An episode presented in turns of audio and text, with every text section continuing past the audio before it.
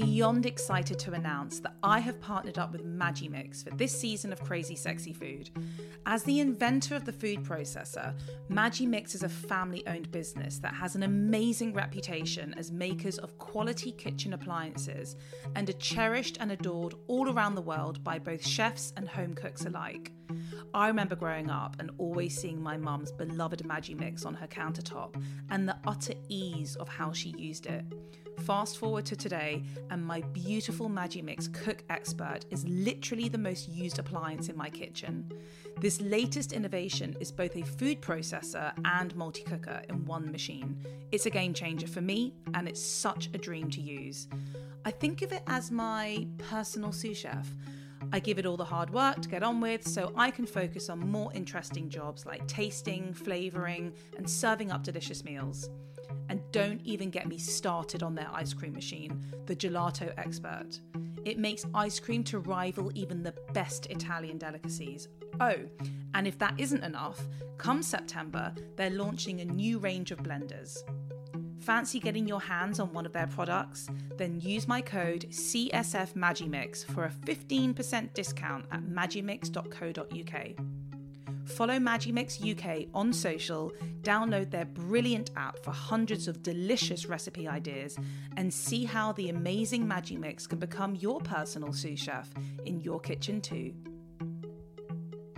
Hello and welcome to the Crazy Sexy Food Podcast. I'm your host, Hannah Harley-Young. This podcast is all about the love of food and how it plays a part in our lives. I sit down with well-known personalities, food experts, chefs, and people who just love their food to find out all about their life, career, and their favourite tastes along the way. Today I'm joined by my first ever couple. This is too exciting. And they're not just any couple, they are indeed Sophie Ellis-Bextor and Richard Jones. These musical superstars have been in the industry for many years, with Sophie providing us with top tunes such as Take Me Home, Groove Jet, and my all-time favourite, Murder on the Dance Floor. And Richard, who has been a part of the award-winning band The Feeling, is best known for hits Sewn, Fill My Little World, and Never Be Lonely. These two just aren't killing it in the music world. They're also parents to three children and helped us all through the dark depths of lockdown with their famous Kitchen Disco on Instagram. They have just released their first cookbook, Love Food Family, and I couldn't be more excited to have them on to talk all about it. Sophie and Richard, welcome to Crazy Sexy Food. Thank you for having us. Although I have to correct you on something. We've actually got Uh-oh. five kids. Yeah. Oh my gosh, how did I get that so wrong? All right. I mean, I won't tell the children you missed a couple off. It's fine. I mean, I I'm, um, I, I think... miscounting them myself, so don't worry about it. Oh my gosh, that's hilarious! I might ha- I might have to re-record that because nah, that's just like the worst. Don't worry, don't worry about it. Just put some I, children. They have I feel like after children. three, you definitely lose count. Yeah. So first of all, how are you guys? Thank you so much for joining me. And you are my first couple. I can't believe it's taken, you know, seven seasons to get here, but here we are. Or maybe now you're going to be like, actually interviewing couples quite hard work. So let's see. But we'll try, try and make it a very pleasant first experience. I'm sure it'll be fine. You guys have both been incredibly busy. Richard, um, the band is back together, so to speak. How does it feel? You've got a new album out, new single, sort of you're back in the game and sort of on the trail. How is it? Uh, it's been, well, it's been amazing actually, because I think like a lot of people, we've spent um, a lot of time in the last two years creating music, uh, working on new records. And so we actually finished recording the Feeling album almost a year ago, but we needed to wait until it was the right time. Dan from the band wrote the Everybody's Talking About Jamie musical, which um, Uh, was made into a movie which came out in October, and we were all, the whole band were involved in that soundtrack as well. So we focused on that uh, until now, really, and and finally brought out our album, our new album, Lost Hope Love, which we're yeah very very proud of. It's um, definitely we're getting back to the kind of roots of our influences, all the things that we were listening to when we started out. Um, so I think it's the closest to the sort of twelve Stops and Home era that we've we've come six albums later. And I guess, how does it feel in like a pre, uh, pre, sorry, a post-COVID world? I mean, is it just great? I can imagine it just must feel so good to be back sort of performing in front of actual people. Oh, yeah. I mean, we just toured Sophie's tour together, Kitchen Disco tour, and it was really cathartic, wasn't it? It was. Um, we did one-off shows last year, but actually being on the road for a month and playing every night and being in different rooms with different, you know, hundreds or thousands of people every day was amazing. Yeah, it was a really good atmosphere as well. Everybody was really up for it. It was really warm. And yeah, I think everybody now at festivals and gigs is a lot more aware of the, the sort of dynamic of the relationship and how significant it is for both sides that we're able to do that stuff. Absolutely. And I, I actually was recently at a couple concerts. It was so funny. So again, it's one of those things where you don't go out for like ages and then suddenly you have like two concerts in one week. Mm-hmm. And I actually felt quite emotional as being like one of the crowd to just be in that environment, and you realize how much you've sort of missed that connection, whether it be through music or theatre or, or just being around people in that way and sort of be like feeling connected. It's just, I mean, honestly, we've been lacking it. So it is so yeah. great that, you know, you guys are sort of back on the road. And Sophie, you've just finished another album, haven't you? Recording I'm just an album. Finishing, yes. So I've, okay. done, I've done the majority of the nuts and bolts of recording, and then there's a few little extra bits to put on and then mixing. And yeah, it's been great. I've loved it. I love studio days. They feel really good for the soul, definitely. And we will come to the cookbook in a bit, but you have also both released this cookbook called Love, Food and Family. How the hell do you guys do all of this? So you've got five children, not three. You've got both got obviously like your separate but also combined music careers. You've now got the cookbook. Like, what is the secret? Well, I think, you know, we're lucky enough to do things that we love, and cooking and food is such a big part of our lives and our our story, really, in terms of, you know, how we got together, how we wooed one another. Um, we get very, both get very excited about what we're going to eat next, whether it be cooking for each other, having people over, you know, cooking for family, or planning, you know, going and, and traveling and eating somewhere there.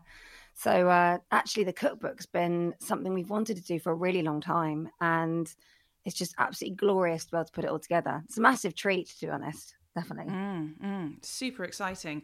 Um, speaking of wooing each other, what was the first meal you cooked for her, Richard?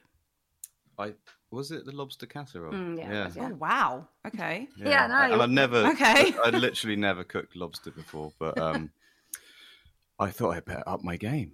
You know?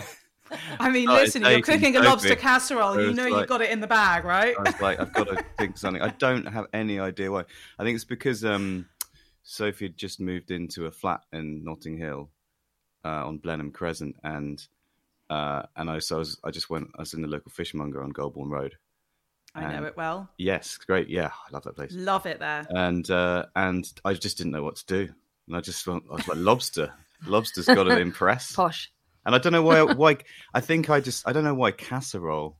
I mean, now we I was actually, gonna say. yeah, it's quite odd. Now we actually do lobster. I cook lobster, you know, on a Valentine's Day. Um, there's, there's actually a page in our book, our Valentine's mm-hmm. feast. Because actually, like, you know, cooking a lobster and grilling it with a little bit of garlic butter is really simple. Yeah. And lobster and chips and salad, one of the yeah. great, the greatest oh, so meals. Good. So, so indulgent and tasty. So I don't know why I didn't do that. A casserole is way more complicated. I to be honest with you. I never made had, it again. Had my, yeah, exactly. But had, I mean, had my husband cooked me a lobster casserole, I would have been like, I'd been like, yeah, signed, sealed, delivered. It's sorted. We're good. Yeah. What did now, you, well, now Sophie... we have an we have an eighteen-year-old son. Oh, there we go. seventeen years later. Hopefully he's not called lobster. Yeah. Sophie, what did you cook, Richard? Do you remember? Well, my first meal I remember cooking for Richard is a little bit sneaky because um, when we got together, he was actually, um, he didn't eat any meat. He ate fish, but not oh, meat. Yeah, I've got, yeah. So I was like, I don't think that's going to work for me because I really like eating everything. Um, so I thought maybe I could just slightly transition him from fish to just above the surface of the water, and I cooked him duck. And it did actually work. Completely worked. And it was weird how, because I've been pescatarian for, I think, like eight or nine years at that point. It was weird how there was, she was sort of like, well, a duck sort of only half, by. halfway out the water. I love that. It touches water, so is it meat? Who knows? And it's sort of stepping me out of the water back onto the land. Yeah. Completely. He, he was ready, Sophie. I like that. It's fine. He wanted it, really. That's wicked. So I want to take it back to your childhoods a bit. Um, I'll start with you, Sophie. You were born and raised in London. Um, Richard, you were born, I believe, in Sussex. I guess for the both of you, I want to know what life was like growing up, but I want to know what was on the table. What were you eating? Who was cooking? How did food play a part sort of during your formative years? Sort of paint the picture. Um, yeah, I mean, I suppose uh, like anyone who loves their food, a lot of my early memories are food related, uh, whether it be the birthday cakes my mum would make me or things that have got a slight controversy linked to them, like spaghetti bolognese. I say it's controversial because from the age of four, my parents were separated. And then um, by the time I was seven, they were both in relationships with the people who become my step-parents, my stepmom, my stepdad. And both homes would make a lot of the same kind of food because I always, you know, I loved eating. And so they were always happy to feed me. But they both made versions of spaghetti bolognese. And I actually liked both. And I remember once sort of slightly telling my mum that I liked the one that my stepmom made as well. And that didn't go down wow. brilliantly. I know. I think I was saying I like them both. There's room in my heart for both. But um, I know in, in real life, I was lucky enough to be raised by lots of people who love food as well and cooked and would let me cook with them. So from the time I was able, I'd be chopping things up and looking at ingredients and tasting things. And we'd spend a lot of time playing games about, you know, what would be my absolute dream meal, you know, the starter, the main course, the puddings. So um, I think I think if you've got a kid that likes eating, it tends to get nourished because it's actually really lovely seeing your kids eat a lot. And I definitely ate tons. I had a massive appetite as well. So tell me, what do you, what was the secret to the bolognese? Do you remember? Um, I think my mum's one is quite a traditional one. Actually, in the cookbook, Richard and I have put two versions of bolognese in, but don't worry, they're not like my stepmom or my mum. They're actually his version and my version, because now Richard okay. does one that's a little bit more slow cooking, and yeah. I'm a bit more like, you know, I want to get it on the table within quick and easy. Yeah, half an hour. Yeah. So I think my one that is in the book is more like my mum's. So I guess that's okay. That's where the the heart went in the end. But um, but when I was growing up, my stepmom's one had like, other vegetables in, so I guess it was sort of more ragu style. So she'd put in courgettes and carrots and that kind of thing, but. But that's not in the book. And actually, when my stepmom saw the book for the first time the other day, she said, "Where's my spaghetti bolognese?" So clearly, this this controversy still still lingers. That's for cookbook number two, isn't it? Yeah, exactly. Yeah. I'll start with it. Yeah. And and what about you, Richard? Sort of talk to me about your childhood and food. Well, my dad was a was a chef when I was a kid, so um, he he worked in a local golf hotel in Forest Row, the Ashdown Forest Golf Hotel. So. Yeah, my early childhood memories is a lot of kitchens going in. Uh, when you know, I think he was sort of, I guess it was he was babysitting us, but I, by taking us to work. But as kids, we thought it was fun going to work with our dad. As my mum was a hairdresser, so she she worked sort of worked in the local salon and, and did private stuff. But um, yeah, so I remember being in like the like in the kitchen, helping him chop up vegetables and doing washing up mainly. Um, but even like when I was really young, like five and six, and there's there's a recipe we put in there actually called um Richard Pie on the Stairs Jones.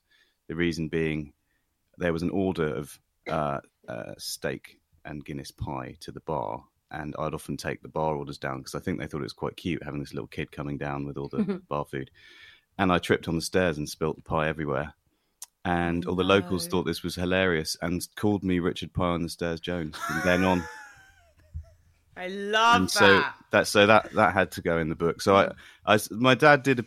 A, in, yeah, we involved him a bit in the book actually because he he trained at the Cafe Royal in the sixties and had some amazing stories serving Tom Jones and the Beatles and the oh, Cray wow. twins used to go into the. They used to have boxing matches in there back, um, and and yeah, and he told told me a lot of different different recipes he used to make, like that one. And there's a vegetable uh, lasagna that he used to make when I was a kid, which is a, a bit of a. it was a sort of childhood staple, which we put in there.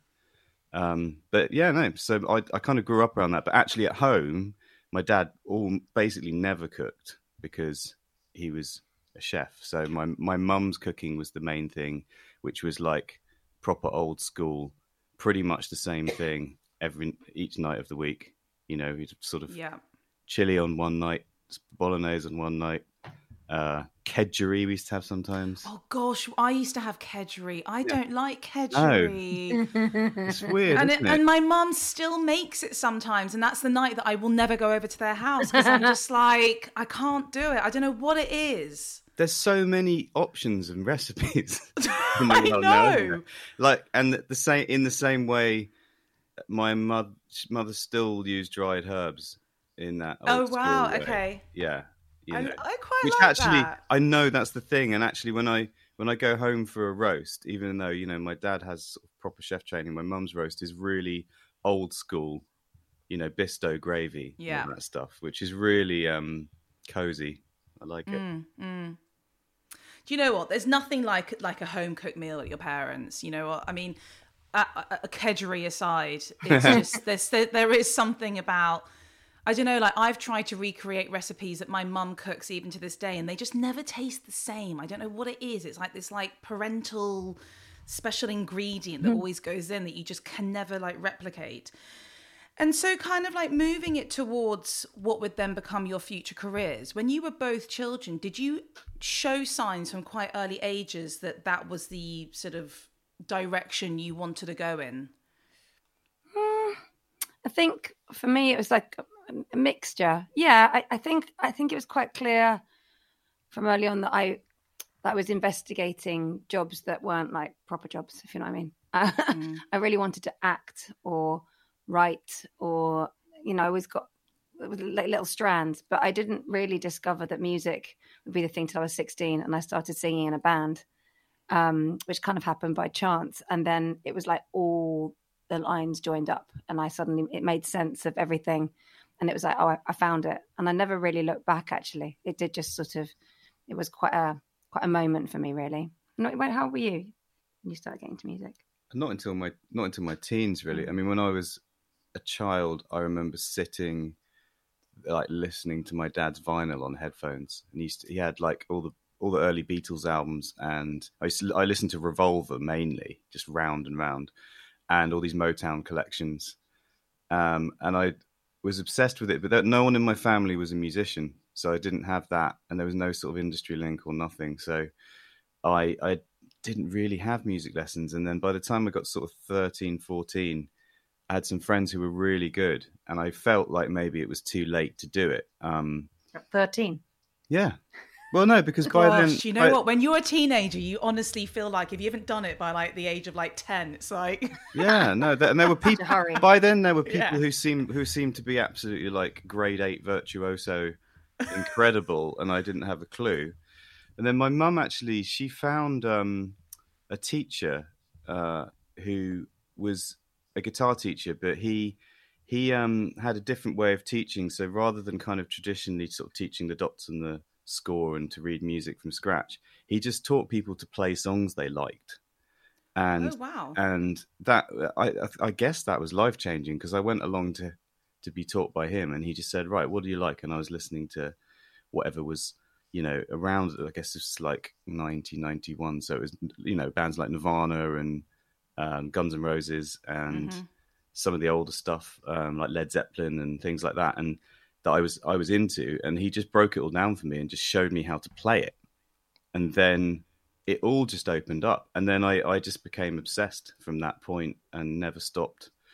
Uh, I guess you do this sort of thing, the ten thousand hours things, where I, I just spent my whole free time practicing in my room and got into got into some local bands and things like that. And then and then and then the big thing from there was um uh it was another it was this old lady that um my mum cut her hair, and her granddaughter was going to the Brit School, and so she got talking to her about what I was doing, because this was before anyone had the internet, so there was no sort of Googling or yeah. whatever. And so she found out about the Brit School through through this old, this um, client of hers, and I applied and um, went there age sixteen, and I met I met Dan from The Feeling on my first day.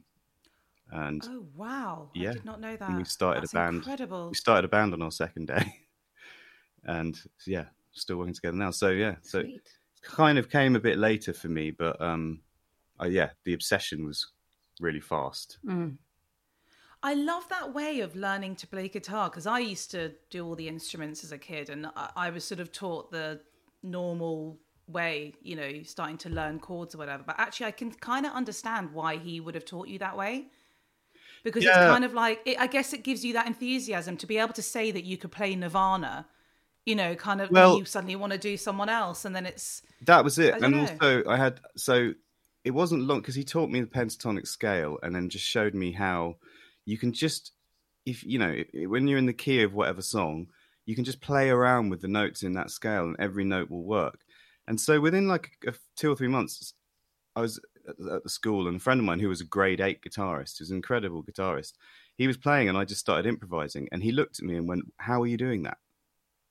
Because he had wow. never been shown that way of playing. He'd only been shown the other way of just reading the dots on the page, which completely works for some people. And actually I, I'm actually quite jealous now of people who have that skill, because I'd like to be able to do that.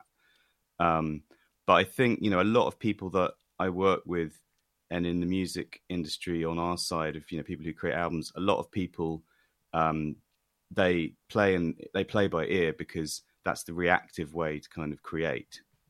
Um, many of them also can sight read music, which is, again, I'd love to be able to do that. But actually the thing that is more more important skill is actually the one of is being able to play by ear, because that's the more useful thing, being able to pick things up really quickly and just do it in your own way. I think that's one of the greatest talents. I so wish I could do that. I think it's, it's never amazing. Too late. yeah, as as I sit here at thirty-four, I, just, I can't. I've already tried too many other careers, so we're just going to stick with this for now.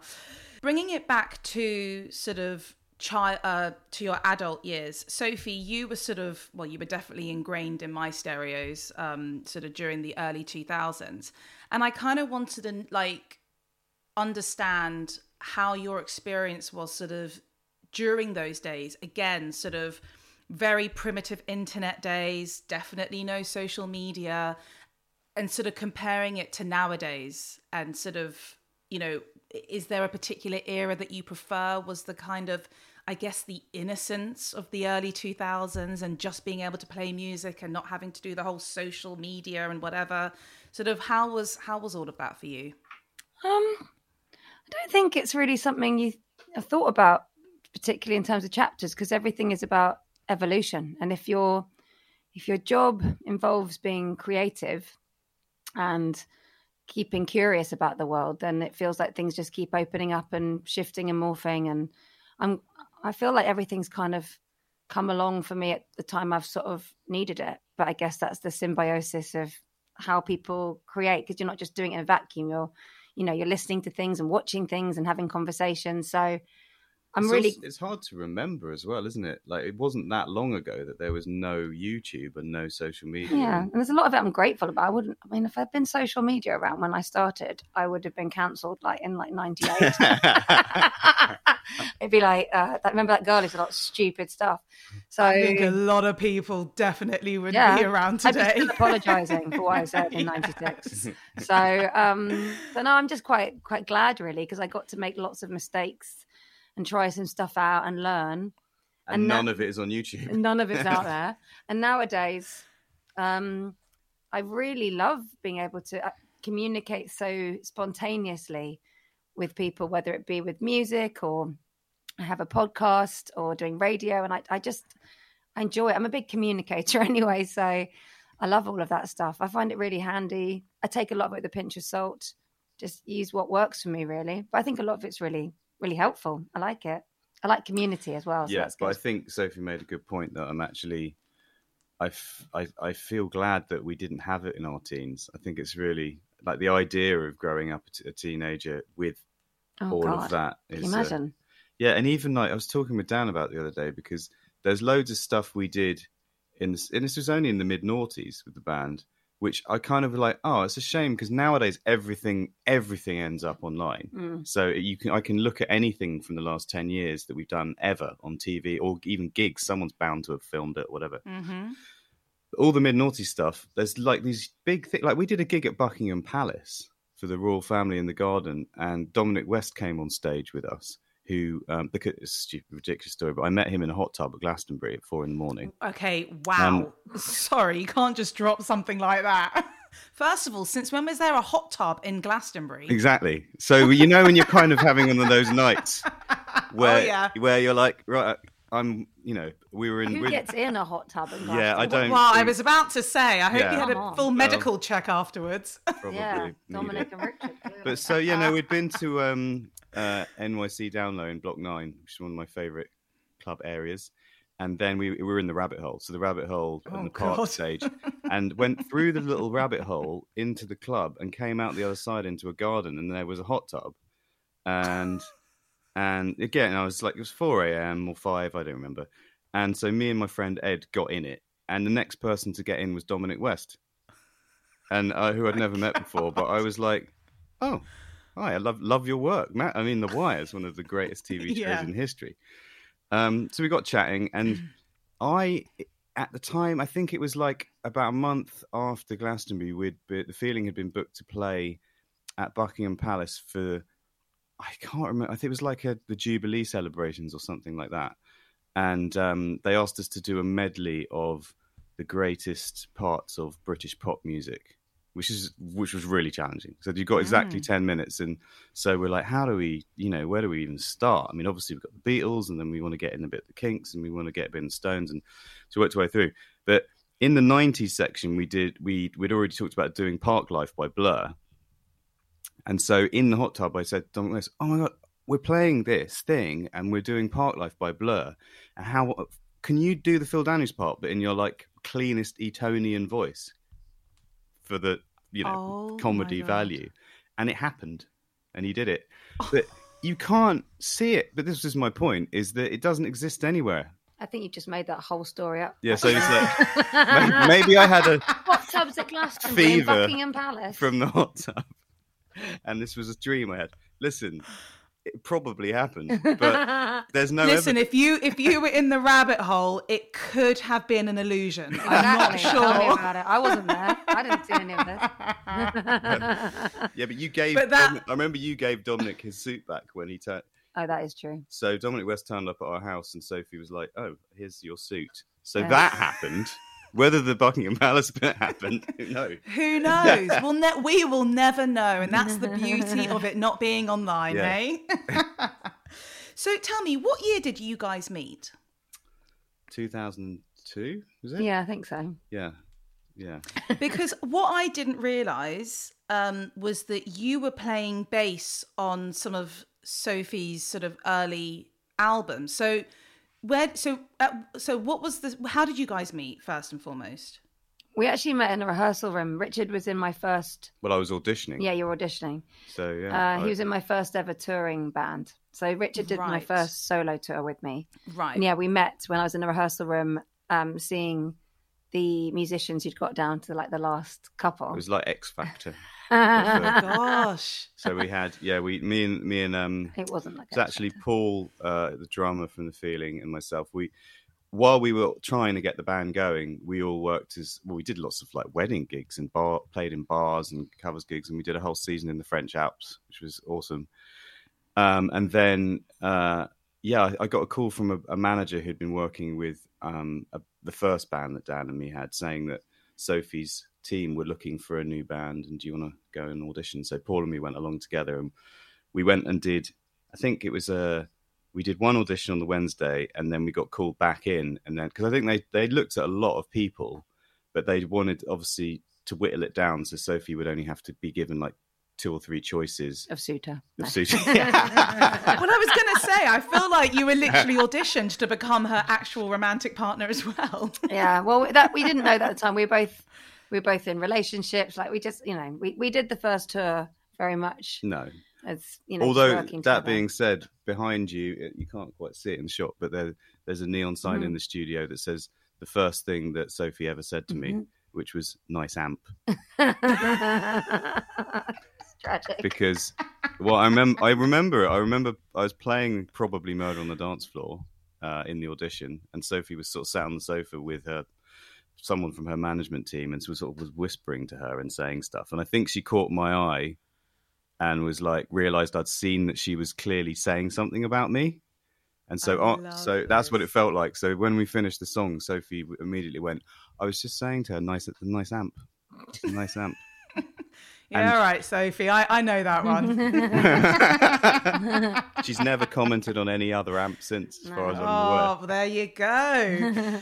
So I guess, you know, I want, I'm always interested when I speak to uh, musicians and artists what touring is like, because I know that it can be such a massive sort of upheaval of normal day-to-day life. So what's the vibe like when you guys are on tour? And I guess sort of linking it back to the food, how it affects your eating patterns, because I can imagine there is like a massive change there in terms of like the timings that you eat, and sort of explain that to me.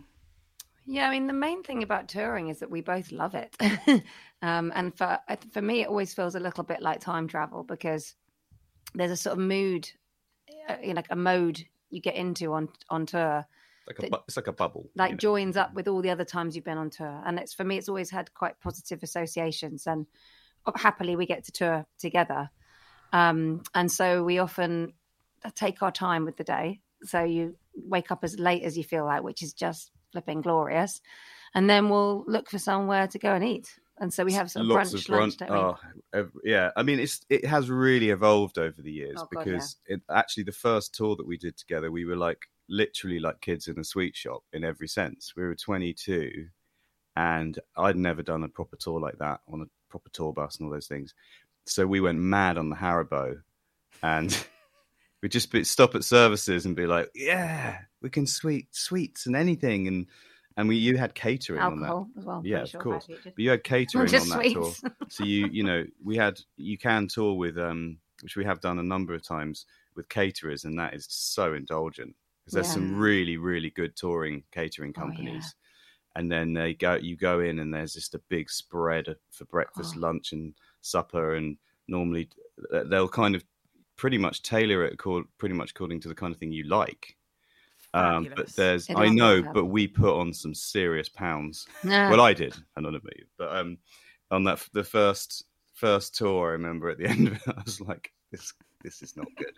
Well, I so, think I can't continue this anymore. No. And also, when you're touring sometimes, and when you're working, you get that thing of I better eat while it's there, because you don't always know when the next meal will be. Like if you're traveling a lot. Not when you haven't got catering, I mean. And I think that can be a way that you end up eating a lot too, and you or you graze. But I think we've got better at that. And that's actually. What I'm saying. We've kind of learned over the yeah. years better ways to do it. Yeah. And now, now as Sophie said, in the like the last tour we did, we just treat the the, the meal times like a really special part of each day, and we love. I mean, it's it's funny when I when we were in our twenties, I used to feel really bad if I if I go out of bed late, because I'd feel like you know you've wasted a bit of the day. But now we feel like it's an achievement. Mm. When you actually get up, so we'd be on tour and wake up at ten thirty and be like, yes, this is amazing. It's like catching up. And are you are you bringing some of the kids with you as well? No, not on this one. You ha- we have though. We have, yeah. The last, not the last, the last tour, previous tour, uh, Mickey was only what three months. Mm. So when they're that small, yeah, he came with us for the whole yeah. thing. It makes sense. Yeah. yeah. And then how do you?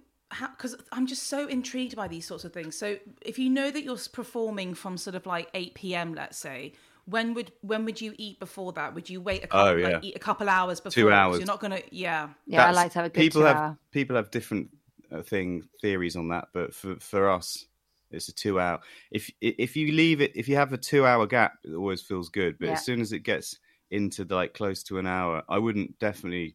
Because we've done it, learned by making mistakes. Yeah, of and one course. Thing I never ever do is have a curry before a gig, which I, we did it with The Feeling years ago, and it, we went to this place round the corner from a gig, and it also it was all slow and it ran late, and then the food only came maybe like half an hour before we were going on. Oh my God! So we just wolfed wow. it down really quick, ran back to the venue, and then did the gig, and it horrible. was horrible. It was like. A belchy disaster. Oh, my oh, gosh, I can't even imagine. Let's never talk of this again. Never... Anyway. Let's never talk of this again. and and the question that again, I always um question that I always ask uh, artists is, what is on your rider? Lego? No, it's not what? Actually. You have Lego on your we rider? We did we did have Lego on our rider for a time because we thought it would be funny. Um, but no, we, we definitely don't. don't need any more blimmin' Lego. Don't do that again. Loads of Lego. Yeah. Uh, um, what do we have? You have, well, I have gherkins. Gherkins. Yeah. Oh my gosh, why? Because I love them. And they're great. Okay, but do you, are we ta- Are we talking like a real proper sort of like more like sour, tangy pickled one, or like a sweet gherkin? Um, I like to see what turns up when I just say gherkins. Okay. I d- but my favourite are the sweeter ones. Although I did okay. once get given this one that was like jalapeno ones, and they were kind of spicy pickle. They were really good. You like? Yeah, the, I do the, like sweet, and I, fi- I'm open to a Cornichon. No but the problem. Fish and yeah. chip, classic fish and chip yeah. gherkin is your favourite, but you know, you oh yes, yes, yes, yes. You don't get them very often from a rider. No, but I'm happy with um with smaller ones for day to day use. But that is the one thing, Sophie. No, well, she says no gherkin, no working. Mm-hmm. That's the oh, one I thing. If that's that. not there, there's there's always no gig. No gig. It's off. It's not the sham. If the champagne or prosecco doesn't turn up, fine. You know, we'll just get on with it. But no gherkin. Yeah. We also thing. actually talk. She ain't working. No. We also have the ingredients for making things like Negronis and um, margaritas and stuff like that, because we yeah, like to yeah. have a cocktail after the gigs. Yeah, I used. I've got into. I'm. I'm uh, I mean, there's a, there's a whole chapter on cocktails in the in the cookbook, but um, yeah, I just sort of got into this thing of going, why have the same sort of, I mean, you can specify what beer, but it tends to be beer and wine, and you know, they might, maybe a bottle of spirits, vodka, but I was like, actually, let's just tour a bar. So just have, have all the, whatever you need for Negronis, margaritas, old fashions, just whatever the standards. And then we just replenish it. So it's not like we drink, it's not like we're having it every single night, but if one night we're like, oh, let's do fancy a Negroni, well, then we oh, can do that. Oh, so good. Yeah. Gosh, I want to be on tour with you guys. It sounds fab. I'll just be sitting there with a margarita, a pickle in hand. I'm happy. Yeah. Yeah.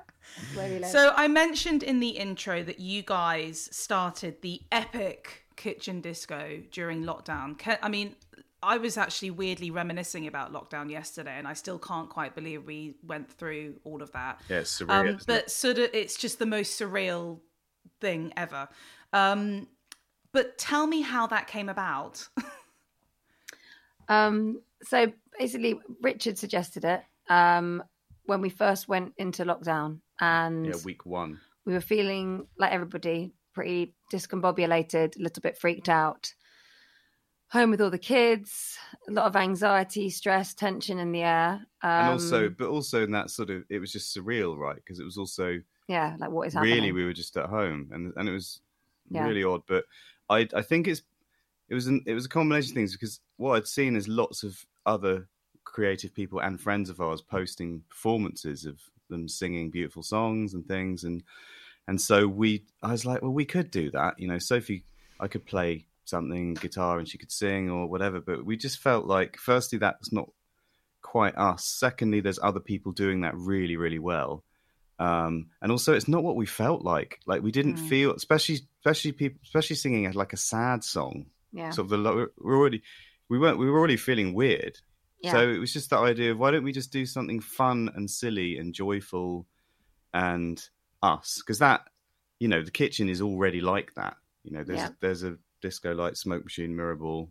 So literally just turned it all on. And also the tunes, they came to us really easily, whether it be, you know, covers to do or my old songs or whatever. Just it all made a lot more sense to us to head towards the jolly and the fun and the silly and a bit daft, because everywhere around us didn't feel like that. So yeah, having a bit of something where you could have half an hour of just dressing up and and putting on sequins and all of that, it was really fun. And the kids loved it as well, because it was just a, a break from the norm. It just it gave us a bit of punctuation in the week. And while we were dealing with the domestic stuff that was going on in the house, it gave us both, I think, Richard and I, a place to go in our heads where we could think about something fun and get prepping. So I'd spend all week learning lyrics to new songs and, you know, choosing the covers and and thinking about what I'd wear and just fun things. And it was like, yeah, that, might, that was a very welcome relief. Thank you very much. And finding the community of people that came round was just extraordinary. I felt such warmth. And I felt that so much affection for the people that were coming over. It was really significant for both of us, and yeah, a really good tonic. Because the first one we did, it was literally, I think we decided to do it on the day before. And then didn't mm. really plan it. It just went, and that one I just literally went on Sophie's Instagram Live on my iPhone, and she just sang in the room, and it was complete chaos. Mm-hmm. And I think at the end of it, you said, wouldn't you say, like, I think that might be the end of my career? Yeah, yeah. What are we doing? But but we immediately had just this, like Sophie said, this incredibly um, warm response, but also these me- messages from people all over the world, some people on their own who were just just saying, like, you know, they just accidentally saw this thing and they just said, like, look, I've been feeling really down the last few days, and that really cheered me up. I just put...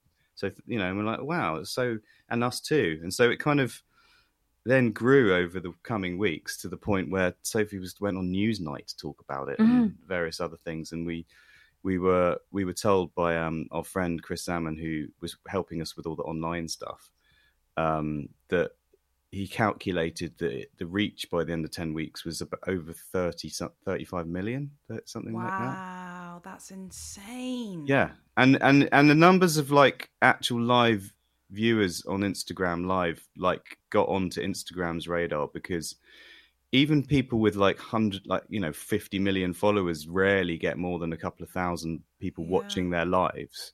And yeah. we were getting up to sort of eleven, twelve thousand, like, plus. Um, so it's, yeah, it was really it's insane, really. insane, but we were still in our house. Still, I'm still, still not seeing anyone. No, and this anyone. is why, like, when, when we sort of, like, talk about it, and I don't want to dwell too much on sort of the whole COVID thing, because we, we, we know how we all felt and what we've kind of gone through. And, and, you know, I know how much of a horrendously tough time it's been for everybody in different ways. But I remember watching it, and I remember watching some other musicians doing a few other things. And honestly, I it, it was as if I was, like, lying in my bed watching you guys sort of put on this, like, party. And it is still just so surreal to think that that was what was going on. But also the beauty in creativity, that had I spoken to you that you this is what you were going to do, and yeah, we'd spoken about this, like, in two thousand eighteen no or something, you would have been like, what? yeah. You know, and also the fact that you guys... found something to, like, each week you were saying, you know, you were kind of, like, learning lyrics. It gave you that purpose at a mm. time where, when you're used to running around at one hundred miles an hour every single day, you know, whether it was that you were just learning another song, that was what your focus was, and kind of got you through, you know, um, that I think, day. I think also, like, lots of people, I felt like there was a lot of noise in in our heads, yeah, like the house and what needed to yeah. happen there, and keeping the kids all feeling good about stuff. And I, I didn't, I felt like there was still a lot of thoughts, a lot to deal with. The days were busy. I felt exhausted at the end of every day. So much to do. Um, just the sort of general upkeep and, you know, school stuff and all of that. So it's just lovely to have an, another gear to go yeah. to. Mm. Plus, mm. We, you know, we're used to doing gigs, and that was another element that I think was important about it for us, but also made it really work, was the fact that it was genuinely live. It was gen- genuinely was. like a, a window into our kitchen for half an hour. There was no, because because a lot of a lot of li- a lot of lives that went out, uh, you know, some really big ones were all pre-recorded, and they kind of yeah. put put they put in little words chatting to each other to kind yeah. of pretend that they were doing it together, but mm. you could sort of tell that it had been overdubbed. yeah. Um, and the fact that yeah, at, that was there was there was that element of, like, a real concert where. It, you know, it's just us in our kitchen with kids. If one of our kids pulled the cable out of the microphone, that just would have been what happened. You know, there's not, you know, there was always, like, yeah. right on the edge. It was definitely, I would get nervous before. Yeah, but that, I think that gave it, like, the energy. Oh, completely. Sort of, like, connected. Oh, yeah. Um, and it was just purely unintentional, because that's just literally what was happening. It was just us and five kids. Yeah, yeah. But the tour we just did... So it was, was quite cathartic, because we toured, um, we built a set of, of that part of the kitchen, and then did, you know, did a, did a really fun sort of joyful, uplifting set of songs, and had a Wheel of Fortune to choose some of the covers and stuff. But we there there was one message from uh, we had a lot of messages, but a lot a lot of the audiences were people that obviously had watched the live streams and then came to the concert. And we had one message from this uh, this lady who was said she came along with seven friends, and they'd all they were all in different places during lockdown, but every Friday night they'd watch the Kitchen Discos together. Aww. And then they'd have a cocktail and FaceTime each other while it was on. That became just something they did. So like, of course, we have to come to the concert together.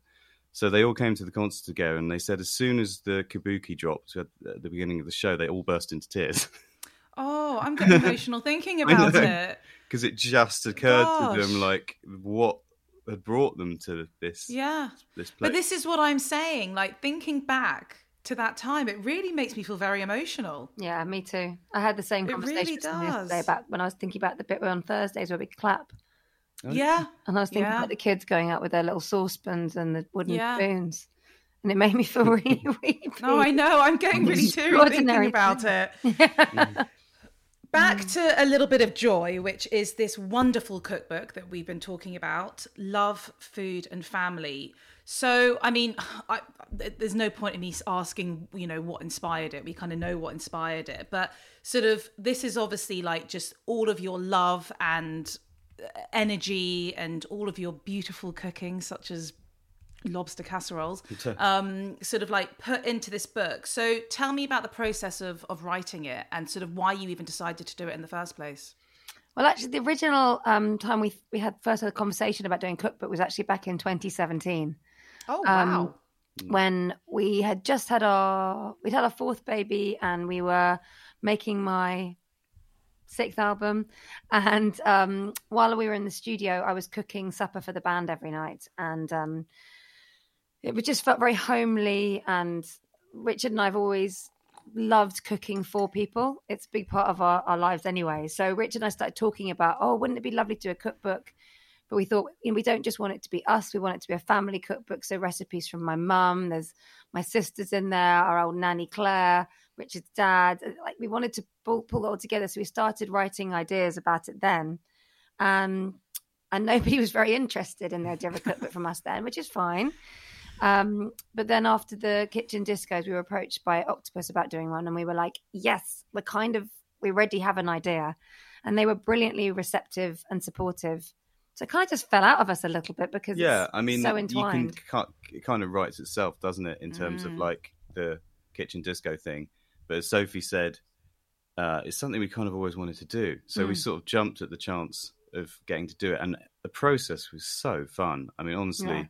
Because we, it just meant we went through all of the stuff that we love to cook and all the kind of, you know, backstories of that. And then we worked with their team to kind of develop those into recipes. And actually, I learned how to improve a lot of the recipes because that's what happens. It's, it actually was very, um, but closer to making an album than I realized it would be. Because obviously, if you if you sign to, you know, a record deal to make a, a record yourself, they're not. It's not just going to be you doing every single job. You'll have producers and engineers mm. and mix engineers and mastering and artwork and all of those things. And it was a similar process. You know, they had the sort of visual side, but then on, on the recipe side, obviously there are people that do that for a living. So we got to um, really enjoy sort of breaking down the things that we cook and mm. then learning a bit more about them and, and in, in some cases improving them. Yeah, that's so true. So it's, yeah, it was, it was super.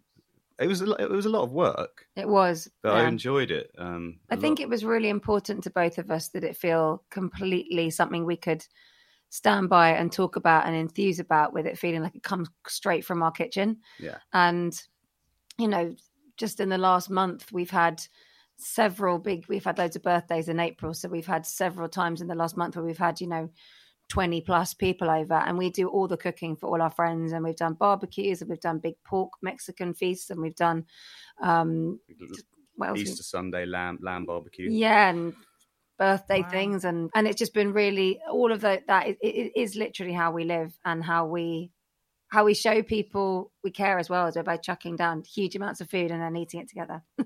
And can you pinpoint a couple of your favorite recipes in the book?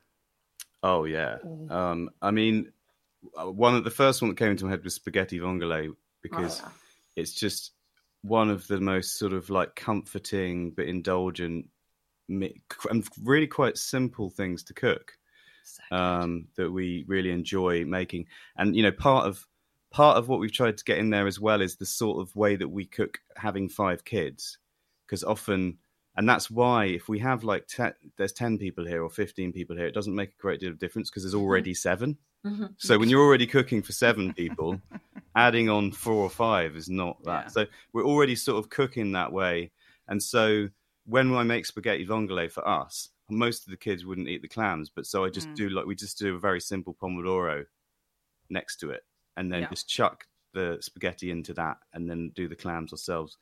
Uh, and the same with a lot of things, like if we're making curries or um, anything which we'd like a little bit of spice, I'll make. I'll, I'll basically we'll do it with no spice because I find that the middle ground's the worst. Like if you put a little bit in, it's not enough for me, but the kids still are like, "What? I can't eat this." Yeah. So we do it, you know, very kind of like all sort of almost bland for them, and then and then do like spicy stir-ins. So we've done a couple of pages on that of different.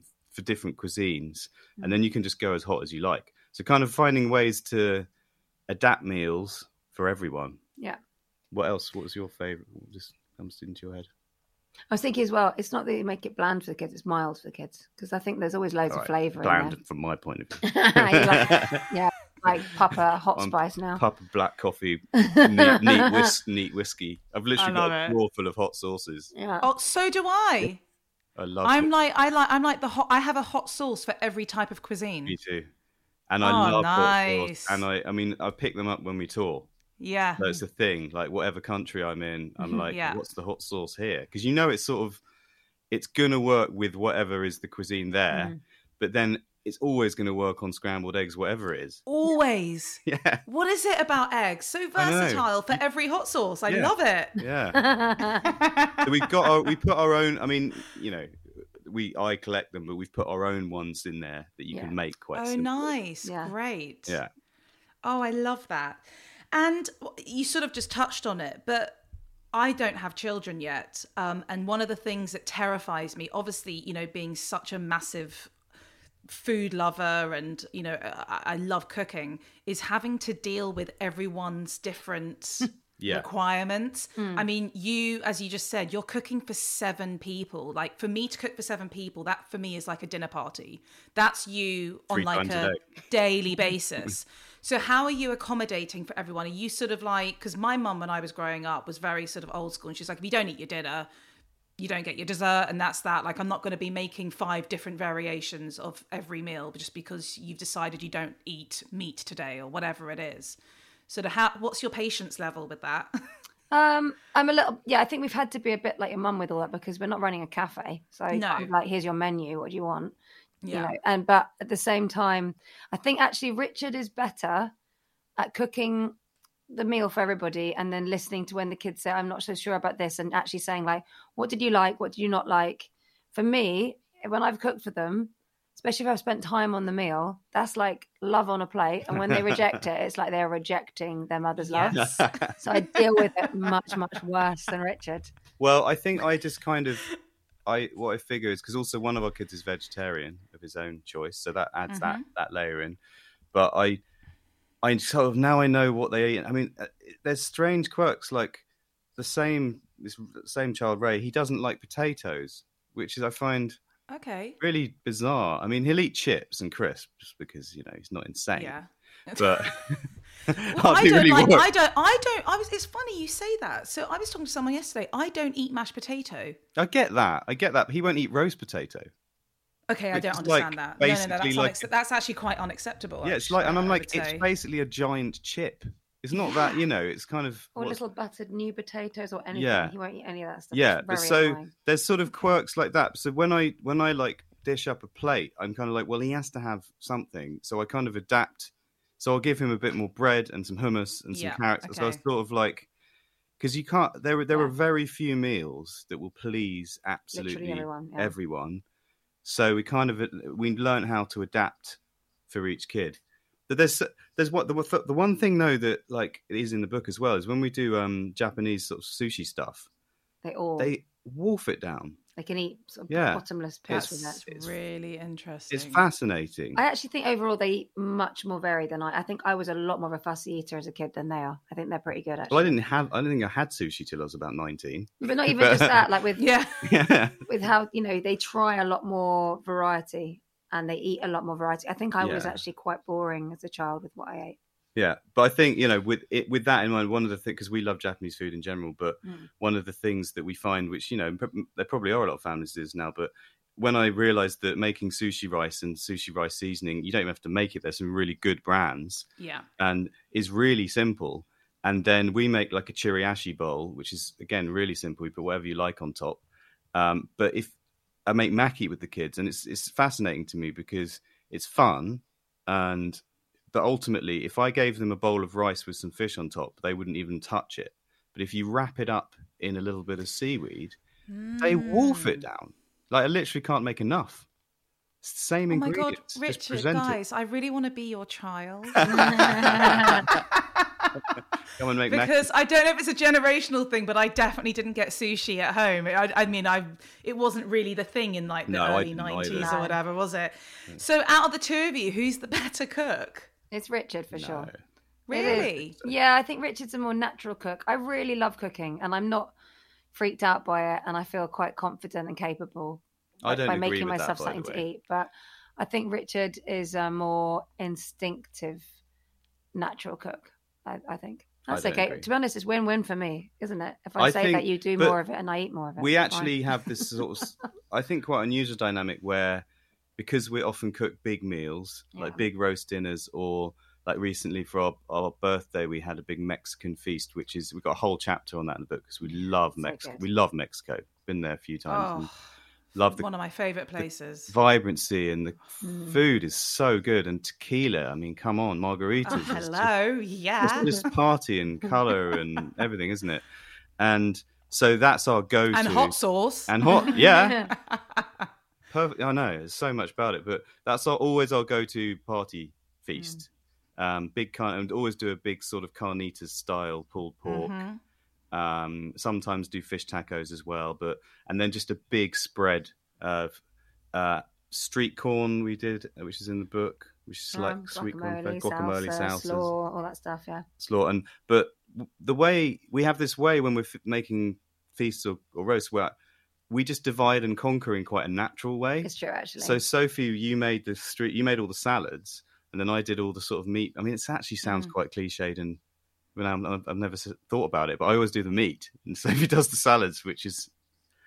But maybe you're just working to work, working to what you're better at, you know. I, yes. I think there is a bit because I, I'm Richard's better at dealing with sort of direct heat, so you like doing like the we've got barbecuing like and barbecue yeah. and the outdoor what's that thing called? Pizza oven.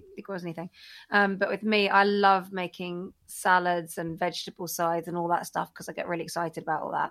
So, and also I like the yeah, I like I think you're prepping better, stuff. I actually think you're better at that. So that's I don't think I am a better cook. I think we just have different ways, yeah, different things we do. But it's true, and I like doing all that before anyone arrives as well. Everything, those mm. all those things will be done. They'll be on the side. I won't have very much to do when people are here, and then I can be doing other stuff while you're doing the final bits. Yeah, like, and that's like just been sorting out cocktails. yeah. yeah, and that's just been the kind of the that's dynamic. How we do Christmas and everything, isn't it? And we haven't really. We never even really it. spoke about that's what we should do. It's just sort of happened. Nah, and I true. spoke, I was talking to someone about this the other day, and they were saying that there's no way they could cook with their wife. They just end up arguing. I would, n- I would never cook with my husband. Yeah, really? and more, more people just, say that. More arguments would probably, I think, happen in my kitchen with him than they do outside of of that room. I but then when it. we cook together, we're not cooking together together. We're creating a, a meal yeah. together. But when we actually stand side by side, oh yeah, you hate that, don't you? Chopping and I feel yeah, I don't. No, so that. if we're cooking like a lot of these feast recipes in the book, it's I guess it's because we're doing different elements. Yeah.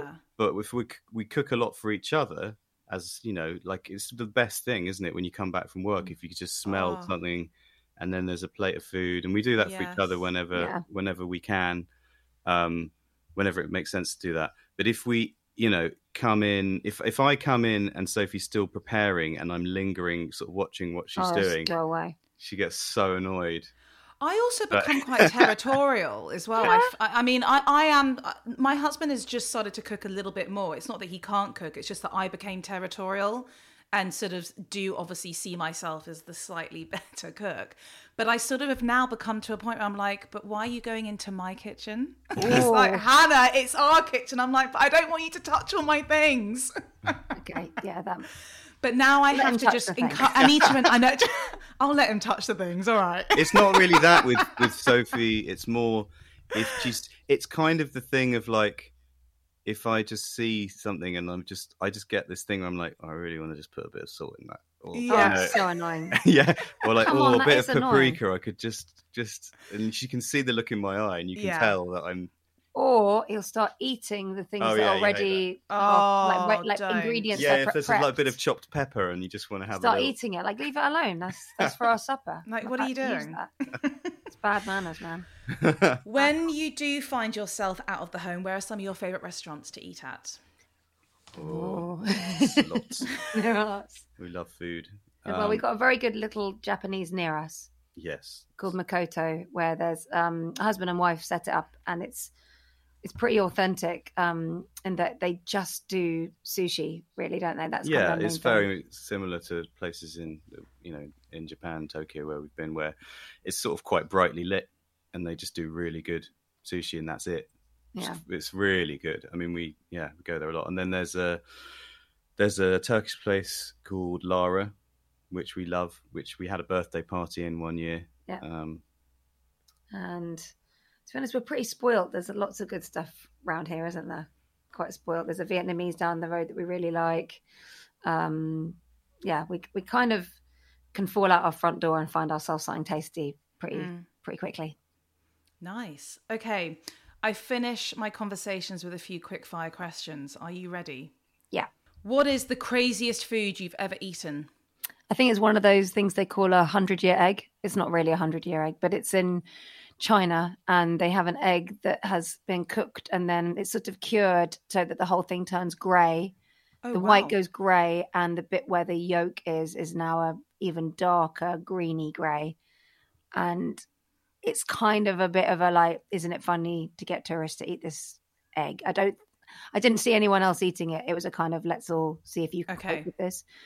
I could eat a bit, but it's not very mm. tasty to me. Okay. Mm. I don't think that's true. I think the craziest thing you eat is the paper from cakes. What? She, which she eats intentionally, cupcake paper. But that's not like a meal. That's just, if I, if someone's it's got a muffin. Hold on, hold on, food, rewind. Though, is it? No, but I don't always swallow it. I chew it like chewing gum. Okay, so do you do that thing? So if you've opened, if you've got the wrapper, because I do that, I sort of scrape my teeth against it to kind of get all the remnants. You don't off need it. to do Is that. that just put the whole thing in your mouth. You don't need to scrape remnants. Um, if I'm eating something that's got that waxy, chewy paper on the outside, like chewy sweets, yeah, whole thing in with the wrapper on. That's fine. What? I know. It's, it's nice. Promise. It makes the flavour last wa- longer. Waxy, and it's paper. I like it. It's not edible. So are you are you saying that you would put a Starburst in your mouth with yeah. the wrapper on? Yeah, sure. It's good for me. Oh my well. God, this is the most this is the most revolutionary moment I think of my entire life. I'm gonna, I need to go out to the newsagent and get one. And then what? You just and then it, just a little bit of thing, you just spit it out, and you're done. To be honest, with that one, you can swallow that. That's should, fine. I really the don't recommend I, that. Don't I, don't swallow that medically. This is a public service announcement. We are not telling anyone to uh, swallow paper I think intentionally. This comes from childhood, because when I was a kid, I would chew the feet off my Barbie and Cindy dolls. It's really chewy, and I've got a child that now does the same thing. I think it's like a, a kind of oral thing where you just like the okay. feel yeah. of like. So an egg is not the craziest thing that you eat. Fair enough. Okay, I don't know how you're going to beat this one, Richard. But what's the craziest food you've ever eaten? Well, I was going to say I, def- I definitely ate the feet off a stormtrooper when I was uh, a child. But food-wise, I'd had those ants in Mexico. Mm-hmm. You had that, which. Um, Yeah, wasn't that into it? Okay, it's just kind of. I mean, you know, I've eaten ants. I suppose is it crazy? It seems crazy from here to eat ants. Oh, you, oh what? Oh, you ate ants in, in Twickenham? When I was about, she had a three. couple yesterday in the garden. I haven't had them for a while, but when I was three, I remember eating a couple of ants just to see what it was like. Oh. Tastes coppery from memory. That's bad. Gosh, Sophie, I'm seeing you in a whole different light. We need to call a doctor.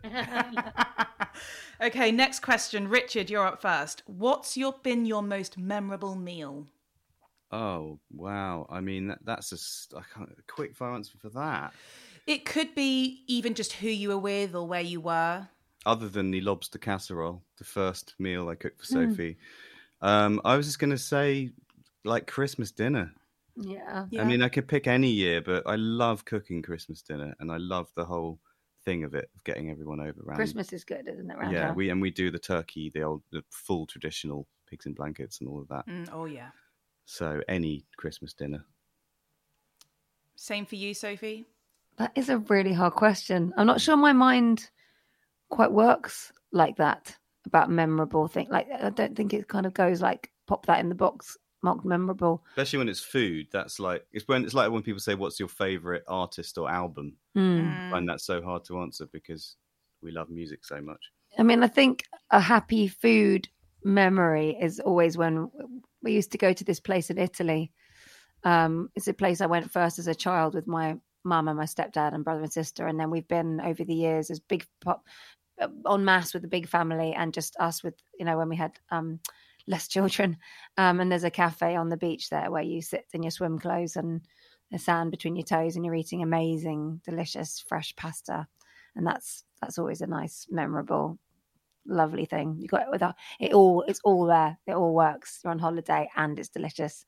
Nice glass of something in your hand as well. All good. Mm-hmm. Okay, most important question. My favourite snack of all time is a packet of crisps.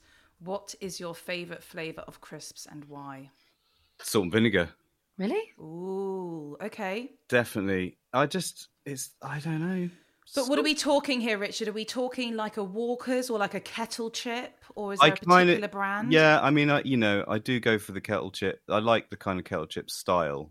There. Yeah, the thing so is slightly thicker we, cut. Yeah, we were talking about this the other day, and I was saying how uh, we we were doing one of those sort of hypothetical, stupid conversations. And I'll I'll put it to you: if you could, right, either either have one of these crisps or chocolate, and you could eat as much as you like, and it would do nothing bad to your health, like unlimited amount. What would you pick, crisps or chocolate? Crisps. Yeah. Definitely crisps. Without a, yeah. without a sh- like it's not even I, a conversation. Like now I, I could eat like the unlimited amount of crisps. Mm-hmm. And the only reason I don't is because, you know, you can't yeah. shouldn't do that. Yeah.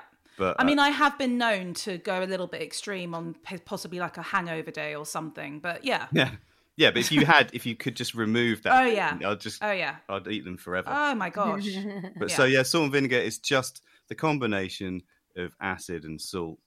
It just, Fabulous. W- yeah, it just does it for me. And, you know, the other spicy things, I love a truffle crisp, blah, blah, blah. But, yeah, yeah. you know, ultimately, if I had one, sort of video. Okay. Um, my mind went to, I mean, I love Worcester sauce, actually. Wow. What? Okay. Well, that's like quite a normal one, you know, the purple packet. Your face. It's just, of all the crisp flavours. I like that. I love, I love prawn cocktail. But I think okay, you can't like I, I have a really big problem with prawn cocktail. Really? Okay. Yeah. I'll have no, like it, in the multi pack, I'll take those. Fine. Really, it's because it's not actually a flavour. I've had this conversation with so many people. It's mm. like it's just actually not. I just don't get it. I'll take. I like Worcestershire sauce actually. That's a great one. Haven't but I think sometimes before. you know, you know, it's like strawberry flavour. It doesn't really taste with strawberry. It's its own yeah, thing in its own space, yeah. and that's okay. But I, I think. You got one answer. What's it? The lot. I think oh, it should right. be. I was building. Look, you talked oh. a lot about bloody acid and the salt and truffle crisps, and then you went all oh, hypothetical. So I think I'm allowed to muse as well. Okay. It's the quick fire. This is why we don't do interviews together. And um, I was gonna say I love prawn cocktail. I love Worcester, Worcestershire, but I love actually um, Flaming Hot Monster Munch was going to be my, my all-time fave. Ooh, so. Yes, you redeemed yourself big time there, because my favourite flavour of all time is pickled onion Monster Munch. They're good too. They are really Which good. Which are just the best thing great? that ever happened. Yeah. Oh, God. Yeah. I could I could seriously do damage with those. I quite like some right now. Yeah, same, same. Okay, what food sums up happiness for you? Fish and chips. Yeah. With all the trim, like with, with all the condiments. Gherkin. Yeah, ketchup, mayonnaise, vinegar, gherkin. Yes. Yeah, I'd have to agree with that. That's actually my, well, I think it's both of our death row meal, fish and chips. Is it really? Is there a particular place that you like having fish and chips? There's a local place, Chris's on Turnham Green Terrace, which is our, our, our local, which is great. I mean, there's a there's a there's a, a bunch of them around London that are really good, but it's just when you when you get like. The properly fresh battered fish, properly cooked oh. fish. When you know when it's done right. Oh yeah. And it's so indulgent, and you know it's happiness. We love Absolutely. it. Absolutely. And your final question, live to eat or eat to live? Um, live to eat, yeah. for sure. Yeah, yeah. It's it's it goes way beyond functional. Oh, yeah. yeah. It's a long-term We're, happy relationship. We literally are the kind of people that when we uh, finish a meal and we're already planning the next meal. Yeah. And also, there's nothing worth... We call it like when you waste your hunger. You know, when oh, you're yeah. hungry and then you have a crap meal and you're just like, oh... oh. Like, why? Heartbreaking. Heartbreaking. Yeah. It really is. That's what it feels like. You feel like, you know, it's every meal can be something that you can kind of enjoy, and it's it's like it's like it's a form of self-care, isn't it? Completely. Completely. Oh, guys, thank you so much for joining me. Best of luck with the book as it continues to sell. Good luck with everything else with the music, and I really hope one day that we can all sit down and enjoy fish and chips and a pickle, a That's gherkin. And yep. a packet of crisps. Thank you so much, guys. And a packet of crisps, obviously. not not not not pra- not prawn cocktail though. But we'll, we'll do them we'll do Munster Munch. Until next time, guys. Bye. Bye. Thank you for tuning in. If you love what you hear, please subscribe and review. Don't forget to follow me on Instagram at Crazy Sexy Food and check out the Crazy Sexy Food YouTube channel. Until next time, bye.